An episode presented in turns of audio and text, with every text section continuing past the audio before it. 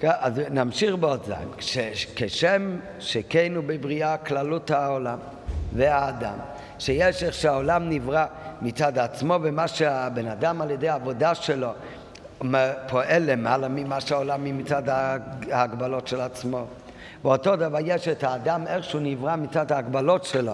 ומה שעל ידי עבודת האדם הוא מתעלה לדאגה של ארבע אז על דרך זה יובן גם בשייכות לתורה שהרי כל ענייני העולם והאדם הכל נמשך מהתורה. ואם בעולם ובאדם יש דאגה של שלוש על ידי עבודה התכלית הוא להתעלות לארבע אז התורה שקודש ברוך הוא יסתכל באורייתא וברא עלמא, שהתורה זה השורש של כל העניינים שיש בעולם ובאדם. אז גם בתורה חייב להיות שיש שלוש בחינות, ועל ידי העבודה של האדם להגיע לבחינה הרביעית בתורה. התורה, איפה רואים שהתורה היא, אה, יש שלוש בחינות?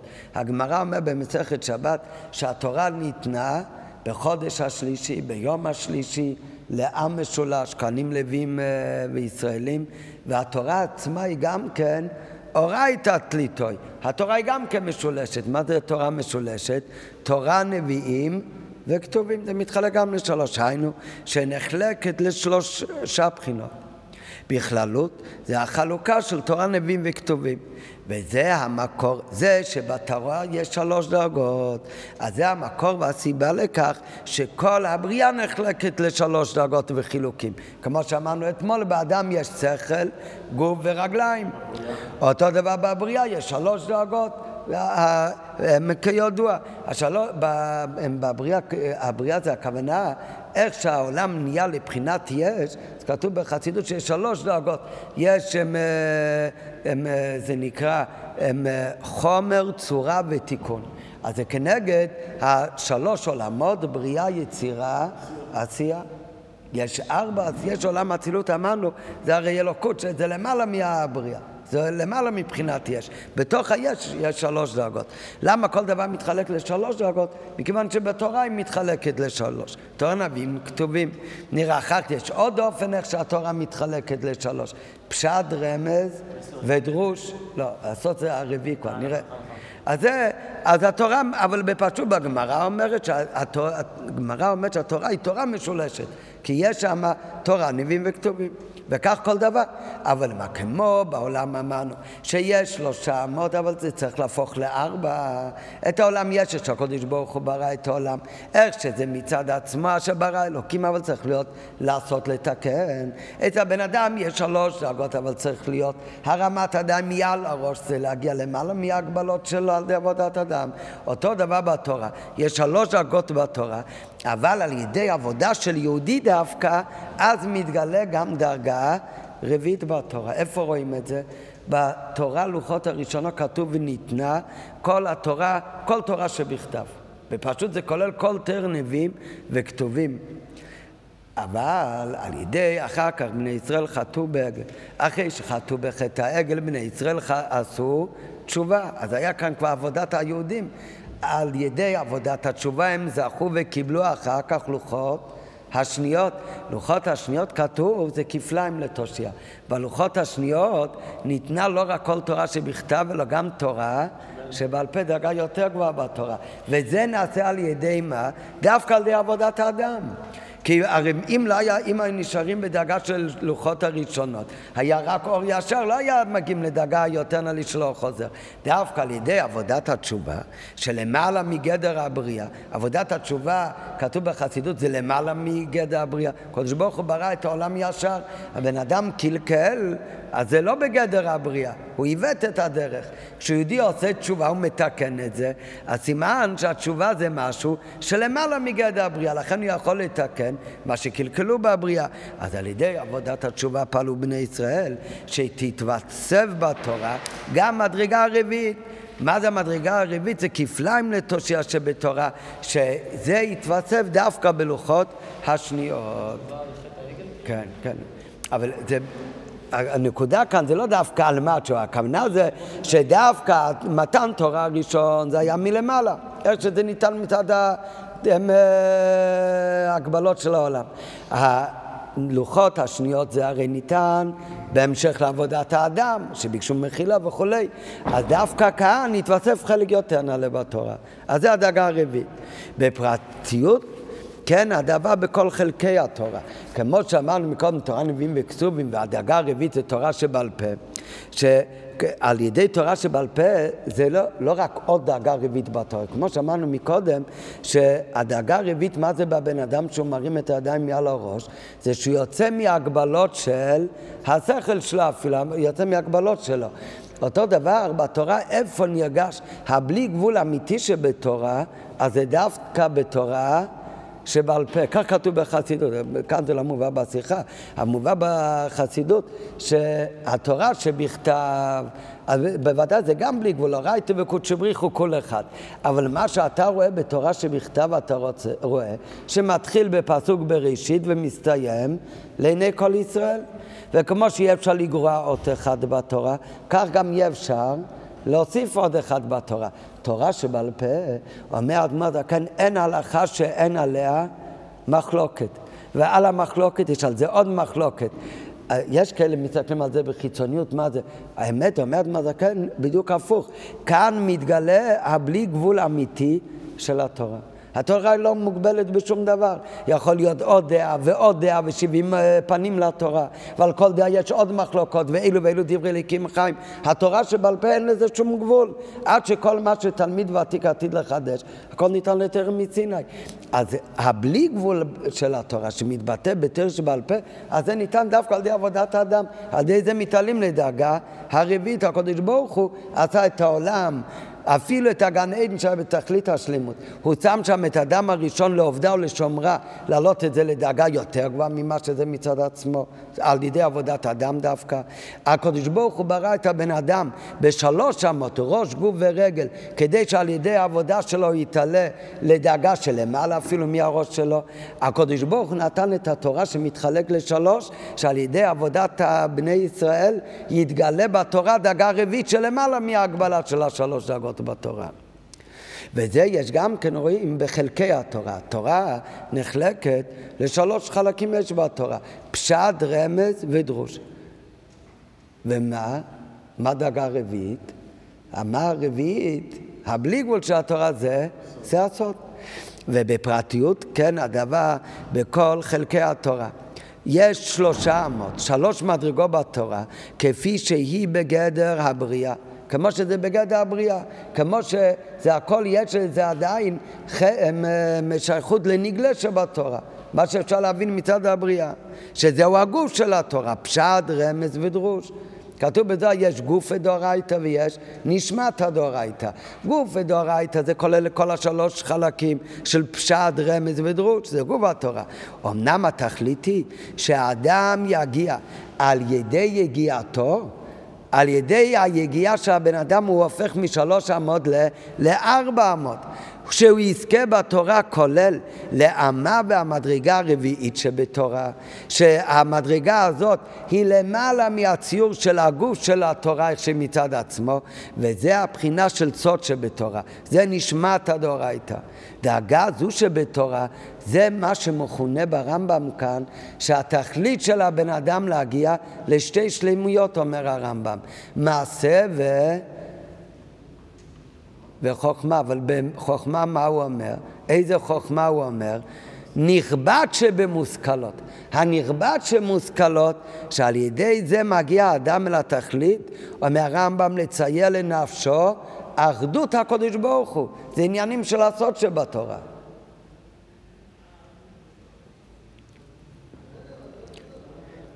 כן, אנחנו בחסידות יודעים הרבה פעמים, כתוב הרבה פעמים כמה דרגות יש בתורה. אה? חמישה דרגות, כן? פשט, רמז, דרוש וסוד וחסידות. כתוב בקונטס עניינה של תורת החסידות, שהחמש דרגות בתורה זה כנגד נפש, רוח, נשמה, חיה, וחסידות זה יחידה שבתורה. אז אומר הרבי בהערות, זה כבר בפרטיות יותר, אבל כשמדברים באופן כללי, אז השלוש דרגות של גוף ודאורייתא, שזה התורה איך שהיא מוגבלת בתוך הציור שלה כביכול, אז זה פשט רמז ודרוש, והסוד שבתורה, אז זה מגיעים דווקא על ידי עבודת האדם, אז זה מה שלמעלה מהשלוש. ואף על פי כן נקראות ארבע אמות שבתורה. איך קוראים לארבע אמות שבתורה? שמה נקרא ארבע אמות? מה אמרנו, מה זה הדאגה הרביעית? זה הדאגה הכי גבוהה, סוד שבתורה. והוא הסביר מה זה הסוד שבתורה בלשון של הרמב"ם, זה הנכבד שבמושכלות, זה ידיעה באחדותו של הקודש ברוך הוא. אז בכל זאת, איך זה נקרא? כל הארבע אמות של התורה, איך קוראים לזה? ארבע אמות של... של הלכה דווקא. למה באמת? אז זה מה שרבי עכשיו מסביר, זה לא סתם שתי קווים. כמו שאמרנו מקודם, איך הבן אדם מגיע לדרגה רביעית שמעל הראש שלו? דווקא על ידי ידיים. אותו דבר, ארבע דרגות של התורה, כולל הדרגה של סוד שבתורה, זה קשור לארבע אמות של הלכה. זה צריך לבוא לידי ביטוי כמו הפירוש תמיד הלכה הלכה למעשה, בדין להנהגה בפה לממש בעולם המעשה. ואף על פי כן נקראים הארבע אמות שבתורה, ארבע אמות של הלכה, בדוגמת המבואר לעיל בנגיע לארבע אמות של האדם. שאיך הוא מגיע לארבע אמות? זה מצד הגבהת הידיים למעלה מהראש, שהרי המתי יש בידינו הוכחה שהבן אדם הגיע לאמה הרביעית? מה ההוכחה שבאמת אפרים הגיע לאמה הרביעית, לסודות התורה? לתכלית השלמות של המושכלות בידיעה באחדות השם. מה ההוכחה שהוא הגיע באמת לאמה רביעית? זה בשעה שגם בחינת התורה שלמה למגדע הבריאה. הצודות התורה, זה יורד למטה ומתקשר להלכה למעשה, דהיינו כפשוטו לדין בנוגע לפועל שזה פועל בפועל ממש על איך שהוא נוהג בהלכה. ואדרבה, כיוון שבחינה רביעית זו, שזה הסוד שבתורה נשמות סדרייסה, זה למעלה מגדר הבריאה בכלל. ומה הכוונה כאן למעלה מגדר הבריאה? הכוונה אפילו למעלה מגדר הבריאה של התורה. הרי דווקא משום כך נוגע הדבר עוד יותר שתבוא לידי הלכה שתפעל גם על המעשה. כמו שאמרנו כבר אתמול, שדווקא... כן, כן, זה פנימיות התורה, כן. מכיוון שזה לגמרי למעלה מגדר, אז אין לו שום כלי אחר חוץ מ... בדבר הכי נמו, דווקא על ידי המעשה. דווקא בזה זה יכול להתבטא. ולפי זה יובן גם כן הקשר בין ארבע אמות של הלכה נראה בהמשך, בינתיים הוא רק הסביר שכמו שיש בעולם מצד עצמו שלוש דרגות ותחליט להגיע לארבע, יש בבן אדם איכשהו מצד הבריאה שלוש והוא צריך להגיע לידי הרמת ידיים לדרגה של ארבע. אותו דבר בתורה יש שלוש ויש סודות התורה שזה הדרגה של ארבע. אבל יש הרי עוד נקודה, מקודם הוא הסביר שהעולם איך הוא מתעלם משלוש לארבע, איך הוא מגיע לשלמות שלו, דווקא על ידי עבודת האדם, על ידי עבודת האדם. אותו דבר גם כן אצל הבן אדם, איך הוא מגיע לדאגה שלהם מעלה מהשכל שלו, דווקא על ידי העבודה שלו, שלו, הוא מרים את הידיים, הוא נותן צדקה, נעשה מוחו וליבו, צעקים אלף פעמים ככה. זה הוא צריך לתקן ולהגיע לדאגה יותר נעלית מה שהיה מתחילת הבריאה. זה לא נעשה מלמעלה, דווקא על ידי העבודה שלו. אותו דבר גם בתורה. הוא הזכיר את זה מקודם, כשהוא דיבר על הארבע דרגות באופן הראשון של תורה נביאים וכסובים ותורה שבעל פה, הבלי גבול שבתורה, אז הוא אומר גם, השלוש דרגות זה ניתן מלמעלה במתן תורה, להגיע לדרגה רביעית זה על ידי עבודת התשובה. אז אותו דבר בפשוט זה גם כן עם הארבע דרגות של התורה. ניתן מהתורה מלמעלה אה, פשט רמז ורוש, כדי לזכות בסוד שבתורה, נעלה שבכל המושכלות, אז זה קשור דווקא בעבודת האדם עוד יותר מהשלוש דרגות הקודמות. אז הוא יביא את זה, יותר מאוחר מביא את זה באמת בשיחה, שכתוב בזוהר שדווקא על ידי שהבן אדם הוא מתייגע בתורה ומדייק בכל מילה בתורה, אז דווקא על ידי היגיעה והדיוק שלו בתורה, דווקא על ידי זה הוא יכול להגיע שיתגלו לו הסודות שבתורה, שזה הדאגה הרביעית של הסוד שבתורה. מה שנקרא אצלנו... דווקא כן, בפשט רמז ודרוש גם צריך להתייגע. אבל זה חלק מהתורה שגם ככה הם, אה, הם, הם שייך להבנה שלך. לעומת זאת, הדאגה הרביעית, כאן עוד יותר נוגע שזה נעשה דווקא על ידי העבודה של הבן אדם. על ידי, מקודם הוא אומר על ידי עבודת התשובה, אחר כך הוא יגיד, ו, או על ידי עבודת התשובה, או על ידי היגיעה בתוך התורה. היגיעה בתוך התורה זה גם על דרך עבודת התשובה, עבודת התשובה שהוא מתעלם מלמטה למעלה, מצד עצמו. אותו דבר שבן אדם מתייגע, הוא לא רק לומד מה שאומרים לו, אלא הוא מתייגע מכוחות עצמו להבין. אז בזה הוא מגיע לדרגה הרביעית בתורה. לפי זה יובן גם כן הקשר בין ארבע אמות של הלכה למיום שחרב בית המקדש. אז עכשיו מובן עוד יותר הקשר שהארבע אמות של הלכה, שזה לפי הפירוש שלמדנו עכשיו, אז זה הכוונה להגיע לדאגה הרביעית, ואיפה זה מתבטא הדאגה הרביעית? דווקא בארבע אמות, גם הרביעית של התורה היא ארבע אמות של הלכה מתבטא דווקא במעשה בפועל, את אותו עניין רואים גם כן בבית המקדש. כמה דאגות היה בבית המקדש? בבית המקדש היו מקומות פנים יותר, עוד יותר לבפנים ועוד יותר לבפנים.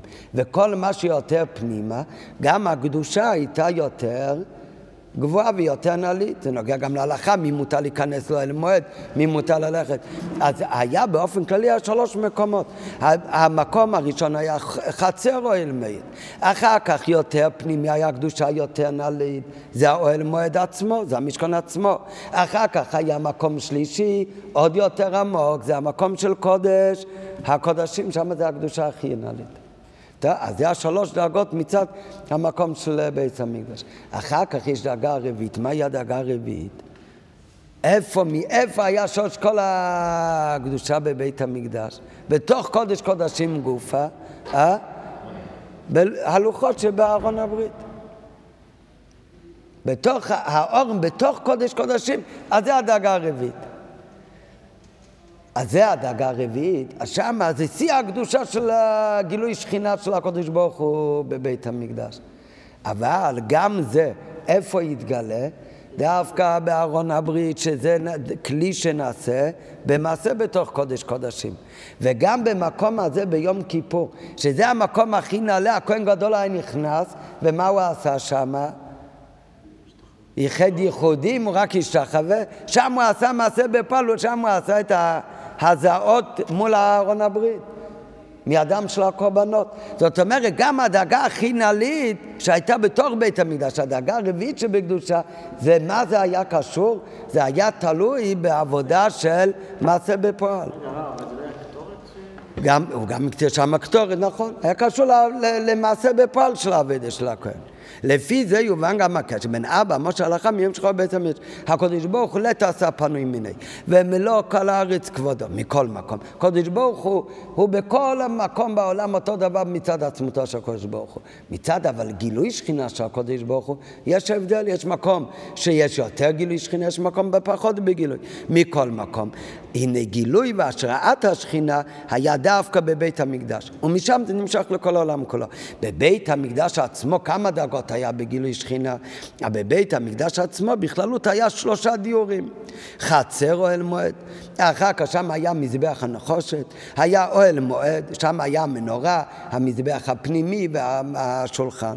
אוהל מועד, והוא ההיכול, ואחר כך עוד יותר פנימי זה היה קודש קודשים. זה שלוש דרגות בקדושה. והגם שהשראת השכינה הייתה בכל בית המקדש, אבל עיקר ההשראה הייתה בקודש קודשים. ובקודש קודשים גופה, בתוך הדרגה השלישית גופה, איפה היה עיקר הגילוי שכינה? זה היה על ידי הארון, מבין שתי בדי הארון, או בין הקרובים, אבל מה שהיה קשור לארון. מטעם זה נמנע באמת הארון כמדרגה רביעית, אפילו שאהרון היה בתוך קודש קודשים, אבל הוא כבר מדרגה רביעית. הגם שמע בקודש קודשים שזה מדרגה שישית, כי על ידי אהרון התגלה בחינת התורה כפי שהיא למעלה מגדר הבריאה. זה מקום אהרון כפי שאינו מן המידה, ובזה נראתה אחדות הקודש ברוך הוא בגלוי. ראו בקודש הקודשים דווקא בארון, בקודש קודשים שזה הקדושה הכי נעלית, אבל עדיין זה היה הדאגה הכי נעלית בקדושה, איך שמתבטא בבריאה. וכשמדדו את הקודש קודשים, מדדו עשר אמות אורך, עשר אמות רוחב, במשכון. אבל את ארון הברית שעמד, בבית המקדוש היה עשרים אמת, כשמדדו את, ה... את הקודש קודשים, כתוב מדדו היה עשרים, כשהיה ארון, מדדו מכאן עד כאן היה עשר, מדדו מכאן עד כאן היה עשר, ומדדו את הארון, אז היה שתי אמות וחצי. אז מה, מה רואים מכאן? שמקום הארון אינו מן המידה, שבגשמיות העולם לא תפס הארון במקום י... אז זה הקדושה שמו כמאורן, כפי שאינו מן המידה, בזה נראה אחדות הקדוש ברוך הוא בגלוי, שאיך שהלוקות הוא למעלה מגדרי הבריאה. גדרי הבריאה זה מקום וזמן, וכאן ראו שזה לא תופס מקום במקום גשמי. ועם כל זה, גם מדרגה זו, הנעלית, שזה המדרגה הרביעית ביותר, הייתה קשורה דווקא במעשה. מה כאן זה קשור למעשה? דבר ראשון, גם הקדושה הזאת הייתה תלויה בזה שבינים בית המקדוש והכלים כולל אהרון, היה מעשה ידי אדם.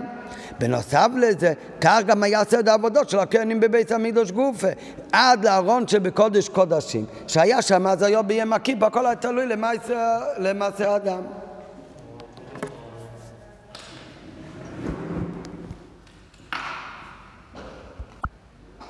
אז זה יוצא אותו תוכן כמו מה שהסברנו מקודם בארבע אמות של הלכה, שהאמה רביעית בתורה, הסודות התורה באחדות השם, זה קשור דווקא למעשה בפועל. למדנו מקודם כבר שהאמה רביעית, גם בעולם, גם בעבודת האדם, וגם בתורה, במה זה תלוי? בעבודת האדם. זה נעשה על ידי עבודת האדם. נו, אבל בכל זאת, מה זאת אומרת? הסודות התורה, הם התגלו רק על ידי עבודה של יהודי. כשהקדוש ברוך הוא נתן את התורה, הקדוש ברוך הוא נתן התורה זה כולל את כל התורה כולה, כולל את הדאגה הרביעית של התורה. זה מתגלה אחר כך על ידי יגיעה של הבן אדם. אבל הרי כתוב שמתן תורה לא יהיה עוד הפעם. אפילו שכתוב שלעתיד לבוא יהיה גילוי של תורתו של משיח, כתוב אבל לא יהיה עוד הפעם מתן תורה, אלא גם זה היה כבר כלול בתורה שניתנה במתנתרא. הלשון הוא מתנתרא לא יהיה עוד הפעם. היה מתן תורה פעם אחת. אז זה מה שהרב מתחיל עכשיו להסביר, שכל הדברים הנ"לים, אפילו הדאגה הרביעית, הכל התחיל באמת, גם מה שמתגלה אחר כך על ידי עבודת האדם, אבל הכל התחיל ונמשך כבר מאז מתן תורה. ולכן כבר ממתנתרא במתן תורה היה העניין הזה של כל הארבע דרגות של ארבע אמות של הלכה. ולכן באמת כבר ההכנה למתנתרא, כמו שנלמד בסוף השיחה, שההכנה של מתנתרא לפי הזוהר היה על ידי מי? על ידי שמי בא? יתרו, אז גם כאן כבר היה צריך להיות הכנה מעין של הדבר הזה של ארבע אמות של ההלכה, לחבר את הדאגה הרביעית עם המעשה. אף על פי שהוספה בתורה נתחדשה בכללות בלוחות השניות.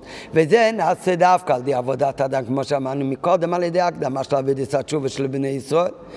ואותו דבר יש עוד אופן שזה נעשה על ידי עבודה של בן אדם כמו שאמרנו מקודם שהזוהר אומר על ידי היגיעה של בן אדם. דדחקין למילה דחוכמסה ודייקינון לו מחקון לו למין דברירה דמילו אז דווקא על ידי היגיעה הזאת יכול כל אחד מישראל להגיע עד להלם העצמי דתרא. ועל דרך זה בנוגע לכל חלקי התורה, שהגילוי מבחינת הרביעית, הסוד שבתורה, נתגלה בעיקר בדורות האחרונים. ומה זה בדורות האחרונים? כתוב שהיה התחלה של גילוי פנימיות התורה, היה ברשב"י. אחר בדורות האחרונים בעיקר התחיל בצורה של גילוי על ידי האריזל, ועד, מתי זה נעשה בעיקר? מהבעל שם טוב. זה שפוצה מנוסחו חוצה, ועוד יותר מיוטס כיסא והוא מביא כאן בהערה. אז אף על פי שחלק הרביעי בתורה ובסודות התורה זה יתגלה מה שיותר מאוחר בדור דאיקווה דמשיח בדורות האחרונים. ומתי יהיה תכלית השלימות של גילוי של סודות התורה של פנימיות התורה? לדעת את השם בלבד. כמו שהרמב"ם אומר הידיעה הנעלית במושכלות זה אחדות השם. אז מתי יהיה מול האורץ די את השם? זה יהיה לעתיד לבוא, ככה הרי מסיים הרמב"ם מכל הספר, שלעתיד לבוא לא יהיה עשר כל העולם, אלא לדעת את השם בלבד. זאת אומרת, עיקר הגילוי של ידיע באחדוס השם זה הכל לעתיד לבוא. אז יהיה תכלית השלימות ולא עתיד לבוא בגילוי תורתו של משיח. אז גם זה מגיע על ידי היגיעה והעבודה של בני ישראל במשך זמן הגלות. מכל מקום, הרי ידוע שזה רק איך שזה מתגלה הדאגה הרביעית, אבל הרי ידוע שלא יהיה מתן תורה בשנית, לא יהיה עוד הפעם מתן תורה לפנימיות התורה כשמשיח יבוא, מפני שהכל כבר ניתן במתן תורה. הכל ניתן כבר בפעם הראשונה במתן תורה. אלא שההמשכה והגילוי מזה, זה בא לאחרי זמן, וכל דבר עם הזמן שלו, ובעיקר הגילוי של פנימיות התורה, זה בזמן, בדורות האחרונים, וזה נעשה דווקא על ידי אביידה ויגיע. אבל כל הדברים האלה כבר היו כלולים, הכל כבר ניתן מההתחלה במתן תורה. ואף על פי שבכללות, איפה ניתן כל התורה? איפה ניתן כל המתן תורה, כל התורה? פשט, רמז, דרוש ואפילו הסוד שבתורה דאגה רביעית. איפה הכל כלול בתורה? הכל כלול בעשרת הדיברות. אבל אמת,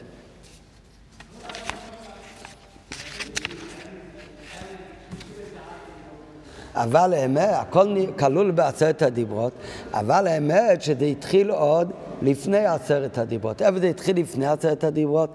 וירד השם על הר סיני. כתוב וירד השם על הר סיני בפרשה, אז כתוב שכל בני ישראל ראו את המרכבה העליונה, כמו שלמדו אתמול בשיחה בצד השיחה. אז זאת אומרת שהגילוי של סודות התורה, זה התחיל הגילוי מלמעלה כבר במתן תורה, ולא רק כלול בעשרת הדיברות, אלא את השם אל הסיני. ואף על פי שבכללות ניתנו כל חלקי התורה במתן תורה בעשרת הדיברות, מכל מקום בפרטיות, בחינת סוד שבתורה. זה הנשמות דאורייתא, נמשכה ונתגלתה על ידי וירד הווי על הר סיני. היינו שהמשכת והתגלו בחינת התורה, כפי שהיא למעלה מגדרי הבריאה, קשורה לא רק עם הדיבור דעשרת הדיברות בלבד, שהדיבור של עשרת הדיברות זה עניין רוחני, אלא עם מעשה כביכול של הקודש ברוך הוא. וירד הוויה על ההר סיני, ובפרט שגם כפשוטו, פירוש הירידה והגילוי, הרי הוא מעשה מרכבה. ומה זה מעשה מרכבה? זה הסוד שבתורה. מה, מה כאן ההוספה? כמו שאמרנו מקודם אצל הבן אדם, שהדאגה הרביעית שבתורה. במה מתגלה הדאגה הרביעית שבתורה? זה נעשה דווקא על ידי שהוא מגיע לידי ביטוי. הדאגה הרביעית שבתורה, שהוא הכינה לעשות שבתורה. הוא דווקא מגיע לידי ביטוי, מקשרים את זה לארבע מאות של הלכה למעשה. אז אותו דבר, רואים את אותו עניין גם כביכול מלמעלה, שבמתנתר הרי כבר ניתן את כל הארבע חלקים שבתורה. זה רק אחר כך מתגלה על ידי העבודה שלנו לגלות את הדאגה הרביעית. אבל מלמעלה ניתן כבר מלכתחילה את כל הארבע דאגות בתורה. איפה ניתן כל התורה? שזה כולל בתוכו את כל תרי"ג מצוות, הכל כלול בעשרת הדיברות. הדאגה הרביעית שבתורה, הסוד שבתורה, אז זה לא רק בדיברות של התורה, זה במעשה של הקודש ברוך הוא כביכול. ב"וירד הוויה" על הר סיני, דווקא עם המעשה של הקודש ברוך הוא. וירד הווי על הר סיני, כאן היה גילוי שמעשה מקום וזה הדאגה הרביעית שבתורה. ובסיגנן הרמב"ם הנ"ל, במתן תורה היו שני העניינים. היה חוכמה של התורה על כל חלקיה, עד לבחינת סוד שבתורה, זה בחינה גילוי אחדות הבורא, וזה קשור עם מעשה, כמו שהרמב"ם הרי מעריך, למדנו אתמול. שיש את שני הקווים, שלמות המעשה וה... וחוכמה, אז במתנתרא היה שלמות החוכמה בתורה, על כל הארבע החלקים, כולל חלק הרביעי, סוד שבתורה, היה גם כן גילוי בחינת זה קשור עם המעשה.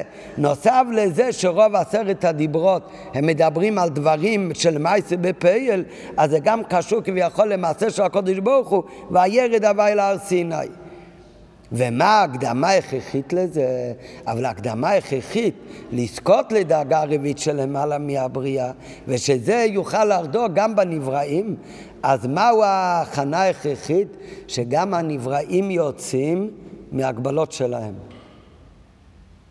וההקדמה ההכרחית לזה הייתה, ולמי שאמר, עלה אל השם, שהנבראים יצאו מגדרם, גדע תחתינים, ובלשון חז"ל, תחתינים יעלו לעליינים. הרי כל העניין אמרנו שיתגלה דאגה בתורה שזה למעלה מהנבראים, אפילו למעלה מהשלוש חלקי תורה שהיא גם כן שייכת לבריאה. המאיה, כשיהודי יכול להתחבר לזה, הוא הרי גם חלק מהבריאה. אז הוא, ההקדמה היא שהוא יצא מהבריאה של עצמו. שהוא ירים את היד שלו מעל הראש, שיגיע לאמה רביעית שבאביידה שלו. ולכן לפני שהיה מתנתרא, אז היה צריך להיות שישראל בא, שזה מבטא העניין הזה שיצא מהגדורים של עצמו. ועל פי כל הנ"ל יש ליישב את שאלות הנ"ל. ידוע, וזה דעת הזוהר, למדנו אתמול הרי בתחילת השיחה הוא מביא מהמדרש שיש דעה אחת שמה שמועה שמע יתרו ובא אחד מהדעות זה הדעה שרש"י לא מביא, שהוא שמע את מתן תורה. לפי הדעה הזו במדרש, אז מתי ישראל הגיע למדבר? רק אחרי מתן תורה. רש"י את זה לא מביא. בפשוט, כי לפי רש"י, ישראל הגיע אולי לפני מתן תורה. והזוהר אומר ככה במפורש, שישראל לפני מתן תורה בו. עתו ידעתי כי גדול השם מכל אלוקים, אומר, זה, זה היה הכנה למתנתרא. ביאת ישראל, וההודעה שלו בקודש ברוך הוא זה הכנה למתנתרא. ידוע, וזה דעת הזוהר, שהתורה ניתנה דווקא לאחר שבא ישראל והתגייר. והביאת ישראל זה ההכנה למתנתרא, ולכן נקרא בכתוב כאן בשם ישראל. לכן, הרי מתי הוא נקרא ישראל? רק אחרי שהוא התגייר. וכאן זה וישמע ישראל, הוא עוד לא התגייר. מה, זה, מה, מה, הוא שמע ואז הוא הגיע. אדם כאן נקרא ישראל, כי נכון בפועל עכשיו, זה היה לפני שהוא הגיע, אבל הוא כבר נקרא ישראל, למה? כי מה שקורה עכשיו, מה שישראל עכשיו הגיע, זה היה הכנה כדי שיהיה מתנתרא, ולכן נקרא בכתוב כאן בשם ישראל, וכן כל הפרשה נקראת על שמו, ולא קוראים לה השבת הזאת שבת מתן תורה, כמו שבוע שעבר היה שבת פרשה בשלח, איך נקרא השבת הזה? שבת אה, פרה. פרה לא. עוד מעט. הבאה. הבאה? לא, שבוע שעבר, בשלח. נכון, לא, לא. מה קוראים בשלח? השירה, איך נקרא השבת? שבת שירה. לא, היה מתאים, אם שבת האחרונה היה שבת שירה, איך נקרא השבוע השבת? אה? אני מדבר על השבת, מה תראה שבת? אז איך היו צריכים לקרוא השבוע פרשת ישראל מתנתרא? שבת מתן תורה. מה, לא שווה? כן, אם אה, שבוע שבת זה שבת שירו, מן הראוי שהשבת זה שבת מתנתר, לא קוראים לזה שבת מתנתר. איך קוראים לשבת? שבת ישראל, פרשת יתרו. למה באמת? כשאומרים שהשבת זה שבת יתרו, זה כבר כולל שבת מתנתר. למה באמת? כי יתרו זה הכנה למתנתר. מה זה מתן תורה שיתגלה כל התורה כולל הדאגה הרביעית, וזה מחובר למעשה וירד השם על הר סיני. אז זה העניין של ישראל גם כן, ולכן נקרא בכתוב כאן בשם ישראל, ולכן גם כל הפרשה נקראת ישראל, ולא שבת מתנתר, אפילו לא כשם נוסף כמו שהיה שירו, לפי שהשם יתרו, זה כבר נושא בתוכו את התכלית של מתן תורה. הוא נקרא ישראל כי הוא התגעגע, הוא קיבל על עצמו התורה. השם ישראל, מה שמדובר כאן שהוא הגיע, זה כולל בתוכו, זה הכנה למתנתר. לכן כאן הוא כבר נקרא בשם ישראל. השם יתרו כולל את שני השמות. יתר, כן, אמרנו אתמול מהשבע השמות שהוא נקרא, אחד זה יתר על שם שיתר פרשה אחד בתורה, וישראל הוא נקרא כשהוא התגייר וקיבל על עצמו תרי"ג מצוות. אז יתר הוא ייתר פרשה אחת בתורה. זה הוספה בעניין של חוכמה, חוכמת התורה. ומה זה ישראל? ישראל שהתגייר קיבל על עצמו מעשה המצוות. אז ישראל זה מרמז על השלימות, כמו שהרמב"ם אומר, גם בחוכמה וגם במעשה. יש על שם שיטה פרשה אחת בתורה, וההוספה של הוו בשמו ישראל זה כשהגיע לידי קיום המצוות. או כמבואר לעיל, שזה שתי העניינים של השלימות של חוכמה ומעשה, שהם התחדשו במתן תורה. וההכנה והקדמה לזה הייתה בכך שלפני כן פעל ישראל את שתי השלמויות האלה בעצמו. לפי זה גם מובן למה נקרא וישמע ישראל, איך הוא נקרא כאן, מה כתוב אחרי ישראל, שהישראל זה כולל את שתי השלמויות של יתר, זה בחוכמה יתר פרשה אחת, וישראל בקבלת עצמית זה במעשה. מה ההמשך? וישמע יתרו כהן מידיון. גם כהן מידיון זה מבטא את שתי השלמויות האלה, שלמות במעשה ושלמות בחוכמה. למה? מה זה הכהן מידד? ועל פי זה מובן, מה שהפסוק ממשיך מיד וישמע ישראל כהן מידן, שהפירוש של כהן מידון זה גם שהיה כהן לעבודה זרה, לעבודה זרה. ולכן בפרשה שלנו רוצים הרי לדבר בשבחו של ישראל, שהגיע למקום שמם למדבור ושם הוא התגייר והוסיף פרשה אחת בתורה, אז מה כאן אתה מזכיר לו את העוונות? ראשונים שהיה כהן אה, מידיון, שהיה קומל עבד אזור ולא סתם קומל עבודה זרה, אלא הוא עבד לכל עבודה זרה שבאלו. להביע בזה, התוי הכהן מידיון כולל בתוכו שתי פירושים. פירוש אחד כהן זה מלשון שר, והפירוש השני כהן זה מלשון כומר לעבודה זרה, ושני פירושים אלו הם בכללות שני העניינים שהיו בישראל עוד קודם שהתגייר. הוא היה כהן. כהן מלשון שר, מה התפקיד של השר? שהיה נכבד וחשוב אצלו מסוילום. והרי עיקר עניין השר הוא בהנהגת המדינה במילוי פקודות המלך. זה עניין שנוגע לחוכמה או למעשה. העניין הזה מבטא את השלימות של המעשה של מידיון. אחר כך יש עוד פירוש של uh, כהן מידיון, לא כהן מלשון שר, שבודק שיעשו את ציווי המלך, שזה קשור למעשה, אלא הפירוש השני של כהן הוא שהיה כומר לעבודה זרה. מה זה מורה? זה מורה על גדלות וחשיבות בידיעה והשגה. וכמאמר שהביא רש"י, שישראל היה מכיר בכל עבודה זרה שבעולם. מה הכוונה? הוא הכיר את כל אבי דזורי שבעולם. ובכלל בנין דידן הוא כמבואר בזוהר מעלות החוכמה דמידיון. הדבר הבא מחמאת טעותם בהבנה והשגה, כמו שמעריך הרמב"ם בהתחלה בהלכות עבודה זרה, שבימי אנוש אמרו אלו בקודש ברוך הוא ברא כוכבים, מזלות, גלגלים, ונתן בהם כוח להנהיג את העולם. צריך לפאר ולשבח לכוכבים מזלות ולחלוק להם כבוד. וזה גם הפירוש שישראל היה לא רק עובד עבודה זרה, אלא היה מכיר כל עבודת זור שבאלם. שהייתה לו ידיעה והכרה בכל הממוצים של כל העולמות. אלא מה? היה לו טעות. טעותו בעודו כן מדין היה שלא ידע ולא הכיר בכך שהם לא מציאות לעצמם, אלא כמו שכתוב כגן ביד החצי, ולכן אסור באמת להחשיב אותם למציאות לעצמם. אז אחר כך הוא הגיע להכרה, אבל גם קודם היה לו הכרה גדולה. מה זאת אומרת? הרמב"ם אומר בהתחלה של הלכות עבודה זרה, אז מעריך הרמב"ם באריכות גדולה איך הגיעה עבודה זרה בעולם, איך, מאיפה התחיל, שאנשים התחילו להשתחוות לאיזה פסל, לאיזה אבן, איך זה יכול להיות? קודש ברוך הוא ברא את העולם, מי היה? אודם ראשון, אודם ראשון היה נביא, עבד את הקודש ברוך הוא, איך זה התחיל פתאום, איך, איך, איך הגיעה עבודה זרה בעולם? אז, אה? הבנים של אדם ראשון גם כולם האמינו בהשם. קין והבל, הקדוש ברוך הוא דיבר עם כולם. לא, איך, איך פתאום הגיע מזה עד שהם עובדי אלילים? התחילו להשתחוות לפסל שהם לבד יעצרו. כן, איך, זה, איך, איך זה קרה? אז הרמב"ם מעריך, מספר סיפור ארוך ארוך, ויש על זה שיחה של הרב שכל האריכות הזה מהרמב"ם זה לא סתם סיפור, אלא זה הכל נוגע להלכה למעשה בהלכס אבידיזור, שאיפה מתחיל העניין של אבידיזור זה לא להשתחוות בפסל, זה מתחיל בטעות הראשון שטעו אנשי אה, בדרך עניש, כמו שהרמב"ם מסביר שם. מהי הטעות הראשונה? אז מסביר שם הרמב"ם ככה.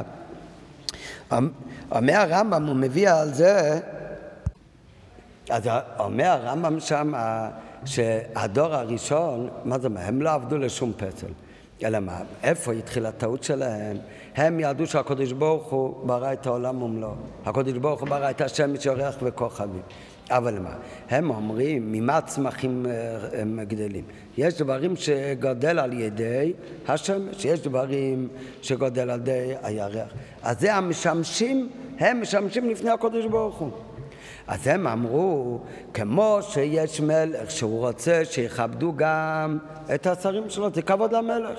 אז ככה מן הראוי שיכבדו גם את משמשי הקדוש ברוך הוא. אחר כך, זה היה הדור הראשון. אחר כך הגיע אחרים והם אמרו, לא, רק צריך לכבד את אלה שמשרתים את הקודש ברוך הוא, שזה הכוכבים והמזלות, זה לא רק שמש וירח בגשמיות, זה כל כוכבים ו, ומזלות. על, על פי חסידס, הכוונה כל, כל הדאגות של כל צדי שלשלוס, חוכמה שבאצילס הוא... הם, אה, הם גם דרגה, וככה בכל דר, עולם ועולם יש מזלות, ויש דרגה גבוה מעל גבוה. אחר כך הגיע דבר אחר, אומר, לא רק צריך לכבד את המשרתים לפני המלך, וזה כבודו של המלך, זה כבודו של הקודש ברוך הוא, אלא יותר מזה. לפעמים יש דברים, כשאתה מבקש מהשר, אתה יכול לקבל אותם מהשר, כן? ולא צריך אפילו לבקש מהמלך. אז כבר הגיע דרגה יותר הם, הם שלב אחר כך, שלא רק מכבדים את משמשי הקודש ברוך הוא את הכוכבים מזולות, אלא גם עובדים אותם. כי אם באמת הם יכולים להשפיע, אז גם צריך לכבד אותם, לא רק מצד כבודו של הקודש ברוך הוא, אלא צריך גם לכבד אותם וגם לעבוד אותם ולבקש מהם שישפיעו יותר. אחר כך מזה השתלשל טעות עוד יותר גרועה, שהם עדיין ידעו שהכל הוא מת הקודש ברוך הוא. רק מה? זה הממוצע. רק גם את הממוצע צריך לכבד.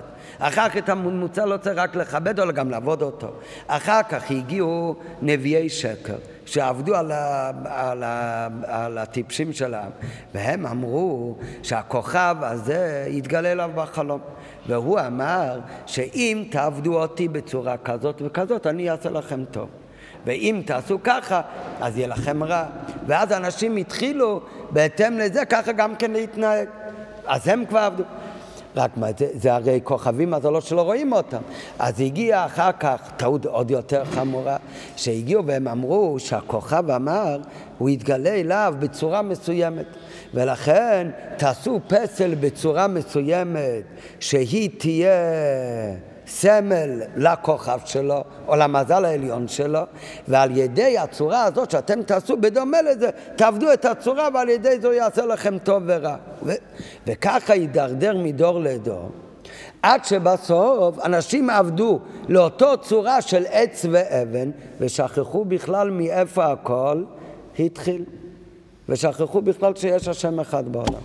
כך הרמב"ם כותב את זה באריכות גדולה. מה יוצא אבל מזה? איפה התחיל כל אבי דזורי? אמרנו קודם הרב אומר הכל נוגע להלכה, למה? לדעת שהאבי דזורי זה לא מתחיל כשמשתחווים לאבן. איפה מתחיל עבודה זרה? עבודה זרה מתחיל בטעות הראשון. מהי הטעות הראשון? הם ידעו מהקודש ברוך הוא. ידעו שהכל את הקודש ברוך הוא. הם, בטעות הראשונה אפילו לא היה לעבוד למזלות.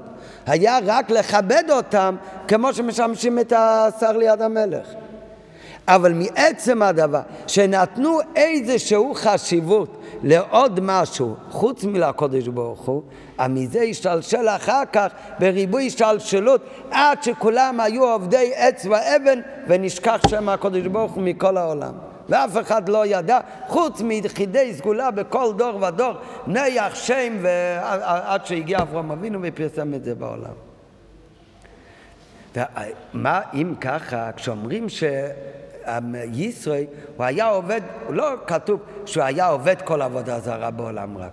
כתוב שישראל היה מכיר בכל עבודה זרה בעולם. מה הכוונה מכיר כל עבודה זרה בעולם? כנ"ל ישראל הכיר כל דרגה ודרגה של כל הממוצים מצד השתלשלות מריש כל דרגן עד כל סוף כל הדרגות. אז היה לו השגה גבוהה באמת, היה לו השגה גבוהה בכל הממוצים, הרי מה כל הטוב? למה באמת לא לכבד אותם? למה זה בזה מתחיל האיסור של עבודה זרה? לכאורה יותר מוכר כשאתה עובד אותו, או כשאתה עושה פסל בצורה שלו. כי באמת, כל מה שאומרים, אומרים תודה, או אתה מכבד את הסליה, אומר זה כבודו, זה הכל השר הוא בעל בחירה. מי שמוזג לך את היין הוא בעל בחירה, לכן תגיד לו תודה אפילו שהיין הוא של בעל הבית. אבל כל הממוצים של כל צדי שלשוס ושמש ערך וכרחוב עם כל המזלות הגשמיים והרוחניים, כל הדברים האלה, זה הכל ממוצה כמו גרזן ביד החוצב. בדיוק כמו בן אדם אם הגרזן מוריד את העץ, אף אחד לא יגיד תודה לגרזן, כי הגרזן הוא לא מציץ בפני עצמי. ולכן איפה התחיל תחילת הטעות של עבודה זרה? זה בעצם נתינת מקום לממוצע. להסתכל עליו כמיצוב בפני עצמו. אז זה באמת היה טעות. יצרו הוא גדל עם הטעות, אז הוא היה קומל עבודה זרה, ועבד כל אבי אזור שבעולם, אבל זה מדגיש את רוב חוכמתו גם של ישראל. שהוא לא רק עבד עבד אזור, הוא היה מכיר כל עבד אזור שבאלה, מה הכוונה? הוא הכיר כל דרגה ודרגה, שכל הממוצים בין כל ממוצע, כל דרגה, שהוא בין אילס ואילס עד כאן למטה. רק מה, הוא היה בטעות ולכן נתן להם חשיבות. אחר כך הוא התגייר, הוא אומר, כי גדול השם מכל אליקים, יש רק אחדות השם בתכלית. אז מה יוצא מזה? שהשתי דברים, אבל השגה גבוהה היה ליתרו גם קודם שהוא בא להתגייר. זאת אומרת, גיצרי היה תכלית השלמות בשתי הקווים, מה שלמדנו אתמול מהרמב"ם בפירוש המשניות, שהתכלית האדם להגיע לשלמות מן האנושי. ומה זה שלמות האיש השלם? זה בחוכמה ו... במעשה. אז, בחוכ... אז אצלי ישראל, הוא היה כהן, הוא היה שר במדיין, זה במעשה, והוא היה כומר שידע כל אבי דזורי, זה הדאגה הכי גבוהה ב... בהשגה בחוכמה, וזה שמדגיש הפסוק, והכתוב, וישמע יתרו כהן מידון, היינו שבשני העניינים של חוכמה ומייס היה יתרו בלאום הזה, רק עד שהוא הגיע זה היה בלאום הזה, היה בתכלית השלמות. מכל מקום, שמע, מה כמובן שמע? הוא הכיר והבין, הוא בא, מה גרם לו לבוא ולהתגייר כמו שידייק אחר כך. זה לא מה שמע ישראל, מה שמע ישראל כתוב במפורש בפסוק, וישמע ישראל את כל אשר עשה השם לבני ישראל שהוציא אותם ממצרים. ורש"י לבד אומר שם, זה לא מוגבל בשום דבר, באר, במון, והגדול מכולם יצא מצרים. אבל כאן זה וישמע ישראל, יש עוד שאלה בחז"ל. מה שמועה שמה? הוא בא. על זה אומר רש"י שתי דברים. קריאת ים סוף ומלחמת עמלק. מה גרם לישראל? שהוא שמע, הבין והכיר, הוא בא ונתגייר. מה זה גרם לו? שהוא הפך את שתי השלימויות שלו, שלימות בחוכמה ובמעשה שהיה לו בלאום הזה, להפוך את זה לשלימות בחוכמה ובמעשה בצד הקדושה. בזה שהוא ייתר פרשה אחת בתרד השם יתר. ויישרו שם ודבינין החוכמה עד לידיעה שגודל הוואי מכל אליקים השם זה באחדוס הברה של כל אליקים כל הממוצים. אין להם שום שליטה וכוח. הם רק הגזים ביד החצב וגם הוא התהפך לישראל, שזה קיום המצווה תכלית השלמוס במעשה, מה גרם לו לשתי דברים האלה? אז על זה אומר רש"י, מה שגרם לו להפוך את השלמות בחוכמה ובמעשה מילאום הזה לחוכמה ומעשה שבקדושה, זה שתי העניינים האלה של מלחמת המולק ו... וקריאת ים סוף.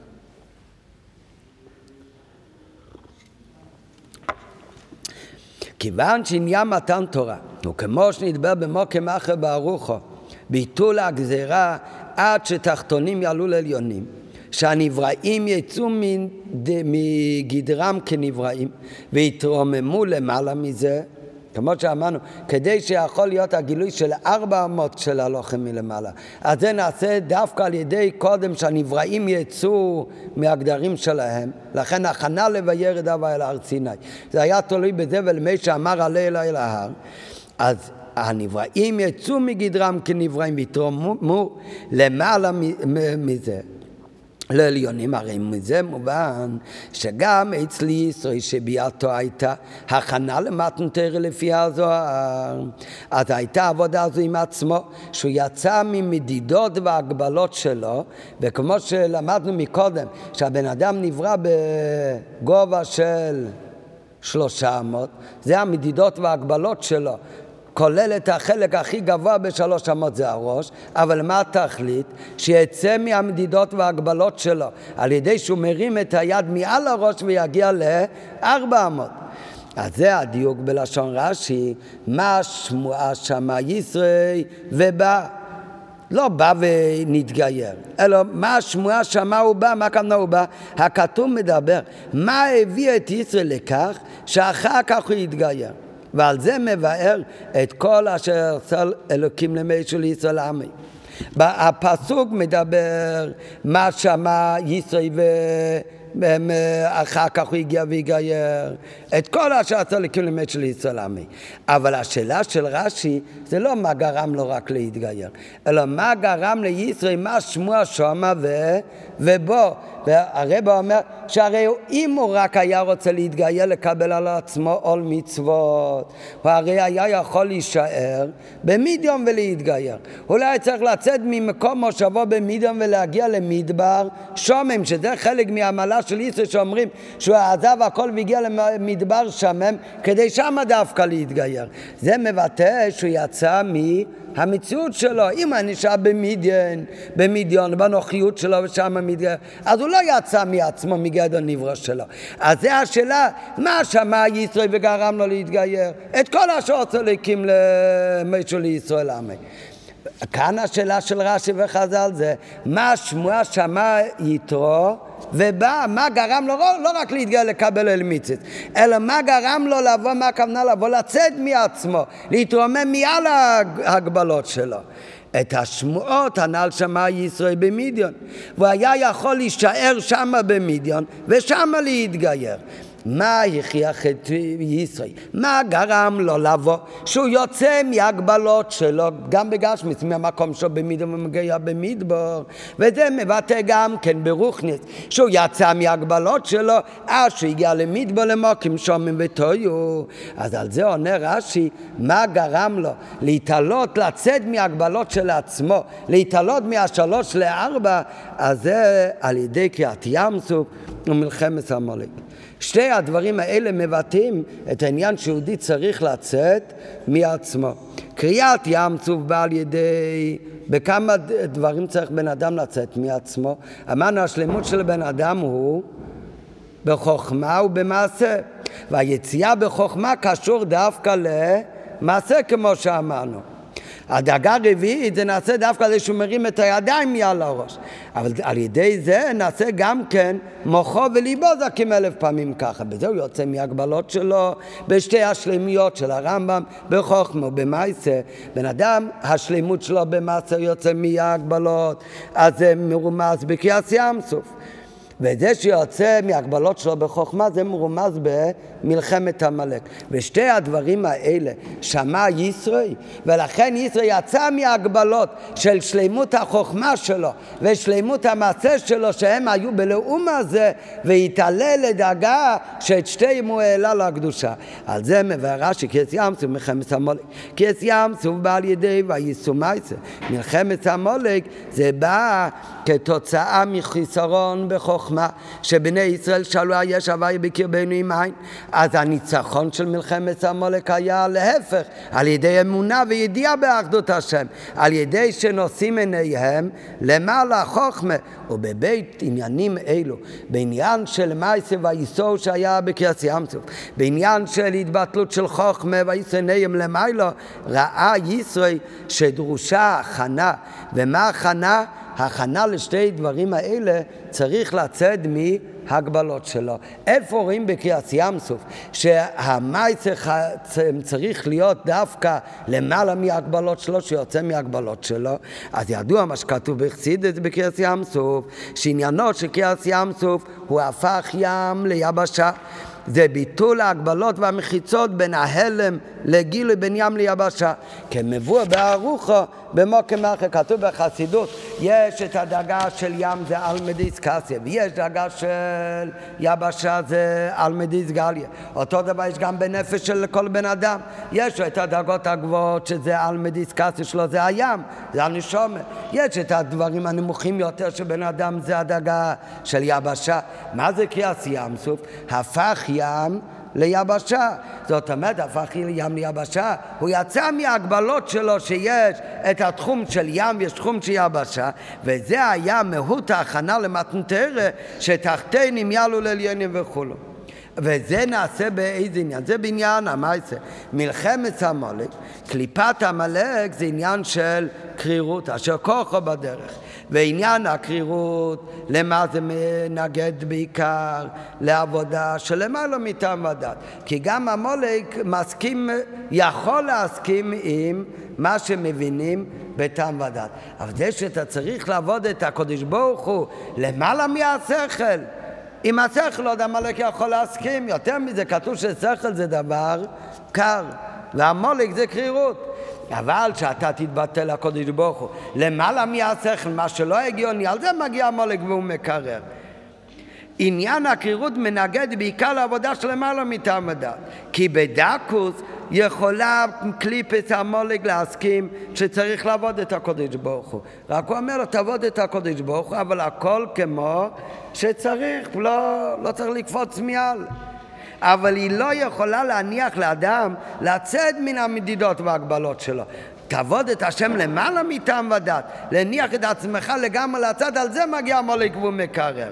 וזהו עניין מלחמת המולק, צריך לשבור את הקליפה של קרירות לעבודה של למעלה מטעם ודת.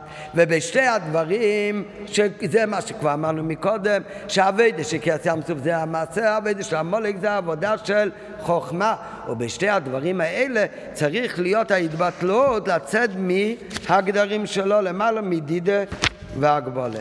וזה מה שאומר רש"י, שמה השמועה ששמע ישרי ובו, מה הבין ישרי, מה ראה ישרי, שהוא היה כבר בתכלית השלמות גם בחוכמה וגם במעשה.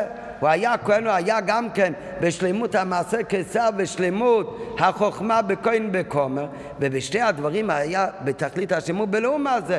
אז זה היה בתוך ההגבלה שלו של חוכמה ומעשה. מה גרם לו לא רק להתגייר, אלא לצאת מעצמו. והוא התעלם מעל ההגבלות שלו, גם בעבודה של חוכמה וגם במעשה ולהפוך אותם לקדושה. אז זה אחרי שהוא ראה את קריאת ים ומלחמת המולק. וזה השמועה של שתי עניינים אלו. גם קריאת ים וגם מלחמת המולק היא עוררה את יצרי שיבוא, הוא בא, שיצא מההגבלות שלו, הוא עזב את מקום כבודו בקיין מידיון, ובא למדבר שמם להתגייר. וזה היה הכנה למתנתרא. למה זה נוגע להיות הכנה למתנתרא? כי אמרנו מתנתרא מה יתגלה? לא רק החלק של התורה שקשורה לבריאה שלוש דאגות, אלא גם הדאגה הרביעית, שהיא גם קשורה בעיקר למעשה, היא צריכה להתבטא גם במעשה, זה יתגלה כבר במתנתרא. זה הדאגה הרביעית, זה לעשות שבתורה שלגמרי למעלה מגדרי הנבראים. אבל כדי שזה יכול להתגלות כאן למעלה בנבראים, אז מה צריך להיות ההכנה של הנבראים? שהם מצידם יצאו מהגדרים שלהם. ולכן מי שעלה אל הקודש ברוך הוא, הכוונה יצא מהגבלות, מהגש, מהמדידת והגבולת שלו. אז מה היה? הכנה למתנתרא. הכנה למתנתרא זה שהגיע ישראל שהיה בשלימוס החוכמה והמעשה, אבל בתוך ההגבלות שלו, והוא שמע על קייס ימצו ועל מלחמת המולק וזה גרם לו לצאת מההגבלות שלו גם בחוכמה וגם במעשה זה היה הכנה שאחר כך יכול להיות מתנתרת שעל ידי שיוצאים מהגבולת מלמטה למעלה אז גם מלמעלה אחרי שהתחתנים יעלו לעליינים היה ביטלה הגזרה ו... וירד השם על הר סיני. וירד השם על הר סיני, אמרנו, זה כולל את שני הדברים. וירד הווי, זה היה גילוי שמאי מקו ותכליס החוכמה בידיעת השם. על זה נעשה לא רק על ידי עשרת הדיברס ברוכניאס, אלא וירד הווי דווקא קשור לעניין של מעשה.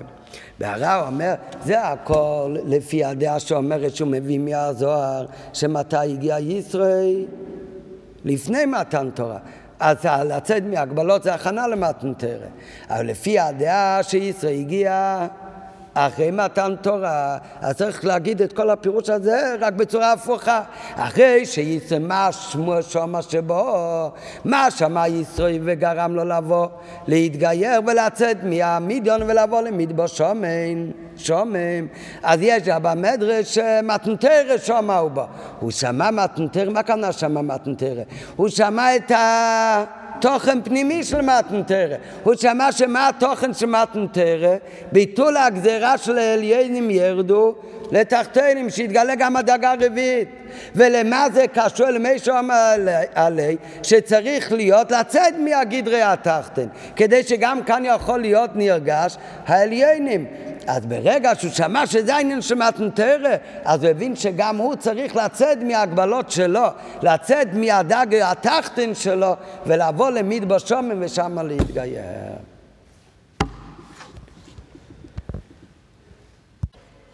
כן, בהערה 81, אומר, על פי זה למאן דאמר במחילתא שהפוך, שקודם היה מתנתרא ומה שמו שמה שבו מתנתרא, שמה הוא בא צריך לומר, דסביר אלי, דמאופן נתינת הכוח. של ביטלה הגזירה ושצריך לצאת מגדר תחתן מאופן נתינת התורה בפועל מזה ידע יתרו על העניין של יציאה מהגבלות ולכן זה השמע שהוא בא והתגייר במדבר שמן